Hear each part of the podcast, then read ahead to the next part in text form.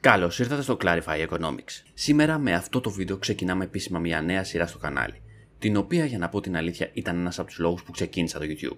Σε αυτή τη σειρά θα σας δείξω ένα χαρτοφυλάκιο που έφτιαξα από την αρχή και θα βλέπουμε πώς εξελίσσεται μέσα στο χρόνο. Σας καλωσορίζω λοιπόν στο δημόσιο χαρτοφυλάκιο του καναλιού. Ένας από τους λόγους που άρχισα να ξεκινήσω αυτή τη σειρά ήταν επειδή περίμενα 7 με 8 μήνες για να μπω στον broker που ήθελα, δηλαδή τη Trading 212. Και όχι, ακόμα δεν μου έκανε τη χάρη, αλλά κουράστηκα να περιμένω, οπότε ζήγησα τις εναλλακτικές μου και βρήκα ότι η Revolut είναι η καλύτερη λύση για εμένα αυτή τη στιγμή. Μπορεί στο μέλλον να αλλάξω broker αν χρειαστεί.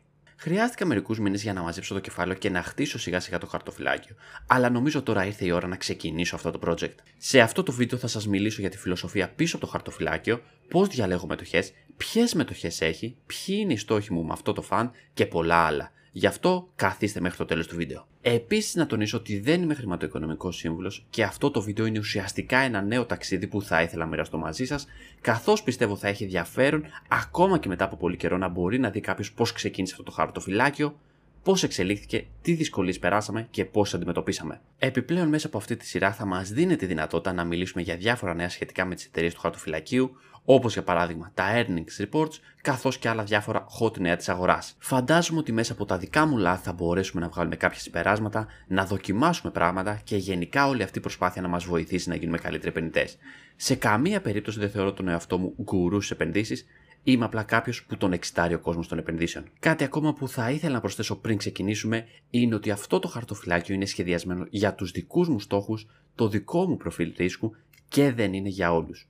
Οπότε θα σας συνιστούσα να κάνετε και τη δική σας έρευνα πριν επενδύσετε σε οποιαδήποτε μετοχή δείτε. Αν σας αρέσει το βίντεο, μην ξεχάσετε να κάνετε ένα like για να δείξει ο αλγόριθμο αυτό το βίντεο σε περισσότερα άτομα. Το συγκεκριμένο χαρτοφυλάκιο που θα δείτε είναι ουσιαστικά ένα αρκετά aggressive growth χαρτοφυλάκιο. Τι σημαίνει αυτό; Όλες οι εταιρείες που βρίσκονται σε αυτό το χαρτοφυλάκιο μεγεθύνονται με πάρα πολύ γρήγορους ρυθμούς και σε κάποιες περιπτώσεις μάλιστα υπάρχουν εταιρείες που ακόμα δεν είναι κερδοφόρες. Οπότε μιλάμε για ένα χαρτοφυλάκιο με υψηλό κίνδυνο αλλά και πιθανά υψηλά rewards. Κατά την άποψή μου, το risk reward ratio για κάθε μία μετοχή που έχω είναι ικανοποιητικό, αλλά αυτό είναι δικιά μου εκτίμηση. Αυτό το χαρτοφυλάκιο έχει 20 μετοχές. Ωστόσο, στο μέλλον είναι πολύ πιθανό να αλλάζουν οι μετοχές και οι σταθμίσεις ανάλογα με τις συνθήκες αγοράς και τις ευκαιρίες που θα υπάρχουν. Οπότε μιλάμε για περισσότερο μια active διαχείριση χαρτοφυλακίου. Στόχος μου με αυτό το χαρτοφυλάκιο είναι να έχω όσο το δυνατόν καλύτερα rewards σε σύγκριση πάντα με το κίνδυνο που παίρνω και γιατί όχι να μην κερδίσουμε την αγορά σε αποδόσεις. Τέλος, θα βάζω κάθε μήνα δικά μου χρήματα σε αυτό το χαρτοφυλάκιο, ακολουθώντας τη στρατηγική dollar cost averaging, όπου τελείως συνοπτικά σύμφωνα με αυτή τη στρατηγική βάζουμε κάθε μήνα χρήματα είτε η αγορά τα πάει καλά, είτε τα πάει χάλια και στο μακροπρόθεσμο μέλλον αυτές οι ανισορροπίες θα ισορροπιστούν. Πιστεύω ότι είναι η καλύτερη στρατηγική. Ο κύριος λόγος που διάλεξα τη Revolut ήταν ότι σε κανέναν άλλο broker δεν θα μπορούσα να κάνω dollar cost averaging κάθε μήνα σε ένα τόσο μικρό χαρτοφυλάκιο. Στη Revolut μπορώ να αγοράσω ακόμα και ένα δολάριο από κάποια μετοχή, ωστόσο αυτό δεν σημαίνει ότι είναι ο κατάλληλος broker για όλους. Αν θέλετε να κάνω μια πιο βαθιά ανάλυση στο γιατί διάλεξα τη Revolut, αφήστε μου ένα σχόλιο από κάτω. Πάμε να δούμε λοιπόν τώρα ποια είναι τα κριτήρια που έθεσα για να φτιάξω αυτό το χαρτοφυλάκιο. Κατά κύριο λόγο, αυτά τα κριτήρια μπορούν να χωριστούν σε πέντε μεγάλες κατηγορίες. Πρώτον, leaders στο κλάδο που δραστηριοποιούνται ή να έχουν το first player advantage. Δεύτερον, τα προϊόντα τους να απευθύνονται στο ευρύ κοινό. Όχι εταιρείες που οι αγορές στις οποίες απευθύνονται είναι μικρές. Τρίτον, να έχουν πολύ καλές προοπτικές μεγέθυνσης στο μέλλον και να γίνουν τεράστιες με βάση το market cap. Τέταρτον, να δραστηριοποιούνται σε κλάδους που θα απασχολήσουν το μέλλον, όπως για παράδειγμα το cloud computing, το fintech, το e-commerce και το cyber security. Πέμπτον, εταιρείες που κατανοώ πώς λειτουργούν. Με πολύ απλά λόγια, να είναι σχετικά εύκολος και κατανοητός ο τρόπος με τον οποίο βγάζουν χρήματα. Έκτον, εξαιρετικό management team. Ιδανικά σε μικρότερες εταιρείες θέλουμε το founder και σαν CEO, αλλά όχι απαραίτητα. Αυτά ήταν πολύ συνοπτικά τα βασικά κριτήρια που έθεσα για να φτιάξω το συγκεκριμένο χαρτοφυλάκιο. Τώρα πάμε να δούμε μία-μία τις εταιρείες που θα έχει, να πούμε δύο λόγια για την κάθε μία και τι στάθμιση τους έχω δώσει. Γενικά, όσο μικρότερη στάθμιση δίνω, σημαίνει ότι η εταιρεία είναι πιο επικίνδυνη κατά την άποψή μου. Α ξεκινήσουμε από τις μεγαλύτερες θέσεις προς τις μικρότερες. Επίσης, να τονίσω ότι τα ποσοστά είναι κατά προσέγγιση. Το μεγαλύτερο position είναι σε μια εταιρεία που δεν χρειάζεται ιδιαίτερες στάσεις και αυτή είναι η Apple. Και πιο συγκεκριμένα αποτελεί το 11% του χαρτοφυλακίου. Κατά την άποψή μου, η Apple παρά το μέγεθός της αναπτύσσεται με τρομακτικούς ρυθμούς και είναι μία από τις καλύτερες εταιρείες που υπάρχουν. Κάτι που έχει πει και ο ίδιος ο Warren Buffett σε συνέντευξή του. We own five and a half or a little over percent of Apple. It's a, probably the best business I know in the world.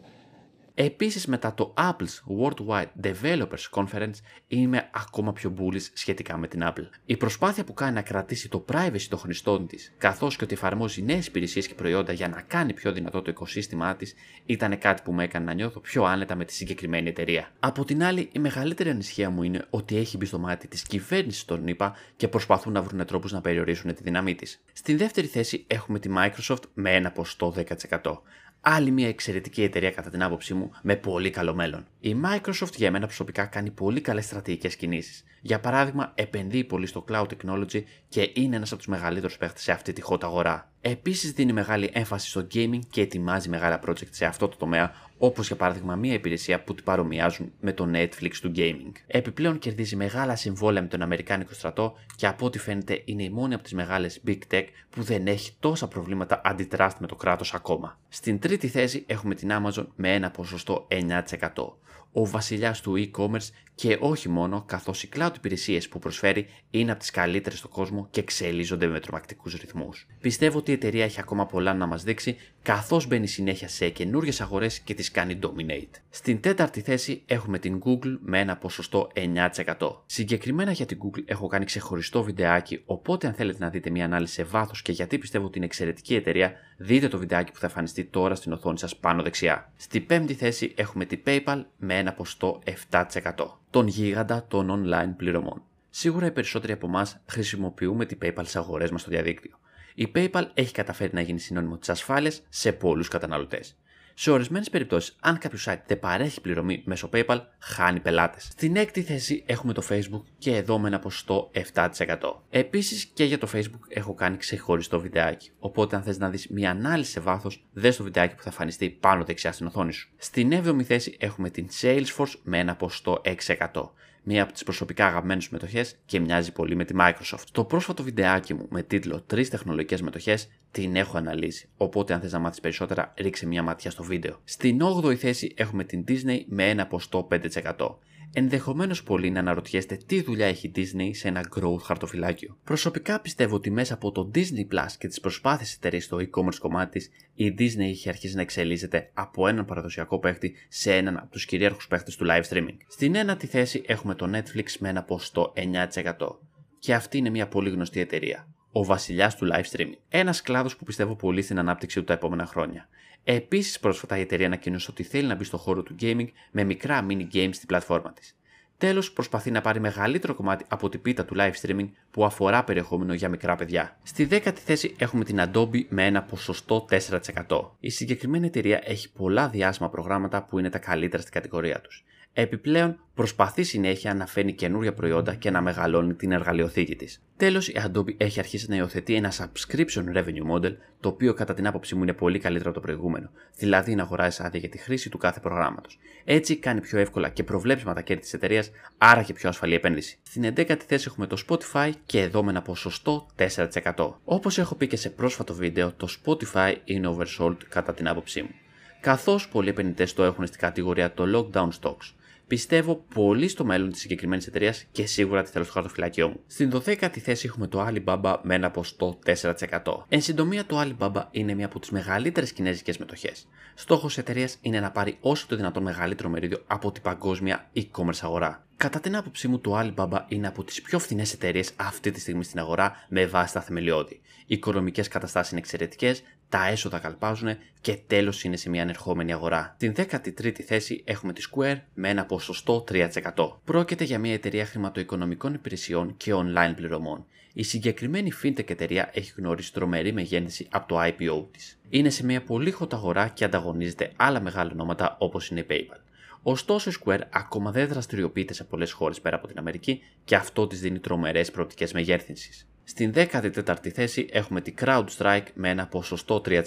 Είναι μια εταιρεία cyber security, δηλαδή με απλά λόγια βοηθάει άλλες εταιρείες να προστατευτούν από ψηφιακές επιθέσεις. Είναι ένας κλάδος που και αυτός πιστεύω είναι πολύ hot, καθώς όσο εξελίσσεται η τεχνολογία, δημιουργούνται όλο και περισσότερες ευκαιρίες σε hackers να πλήξουν εταιρείες και να πάρουν χρήματα. Πριν από λίγο καιρό, η υπόθεση της Colonial Pipeline έφερε ξανά στο φως πόσο σημαντικές είναι εταιρείες σαν την CrowdStrike. Στη 15η θέση έχουμε τη Snowflake και εδώ με ένα ποσοστό 3%. Η συγκεκριμένη εταιρεία δραστηριοποιείται στο cloud computing. Αυτό που τη διαφοροποιεί είναι ότι έχει φτιάξει ένα καινούριο λογισμικό από την αρχή πάνω σε αυτή τη τεχνολογία. Επίσης έχει ένα εξαιρετικό management team. Επιπλέον το προϊόν της εταιρείας είναι πιο εύχριστο από τον ανταγωνισμό. Τέλος, η συγκεκριμένη μετοχή έχει δει ένα αρκετά μεγάλο correction και πιστεύω είναι καλή ευκαιρία αυτή τη στιγμή. Στη 16η θέση έχουμε το Twilio και εδώ με ένα ποστό 3%. Πρόκειται για μια νέα εταιρεία τεχνολογίας που δεν έχει πάρει πολύ προσοχή ακόμα. Η συγκεκριμένη εταιρεία επιτρέπει σε developers μέσω APIs να εντάξουν text, chat, mail, voice και βίντεο σε εφαρμογές. Η βασική υπηρεσία της εταιρείας είναι το Twilio Flex, ένα cloud-based contact center που βοηθάει τις εταιρείες να έρχονται σε επικοινωνία με τους πελάτες τους μέσω οποιοδήποτε μέσου. Στην 17η θέση έχουμε τη C Limited με ένα ποσοστό 3%. Η συγκεκριμένη εταιρεία έχει γνωρίσει μια τρομακτική ανάπτυξη το τελευταίο διάστημα. Πρόκειται για ένα conglomerate με έδρα της Σιγκαπούρη είναι ένα από τα ανερχόμενα διαμάδια της Ασίας κατά την άποψή μου. Στην 18η θέση έχουμε την Peloton με ένα ποσοστό 2%.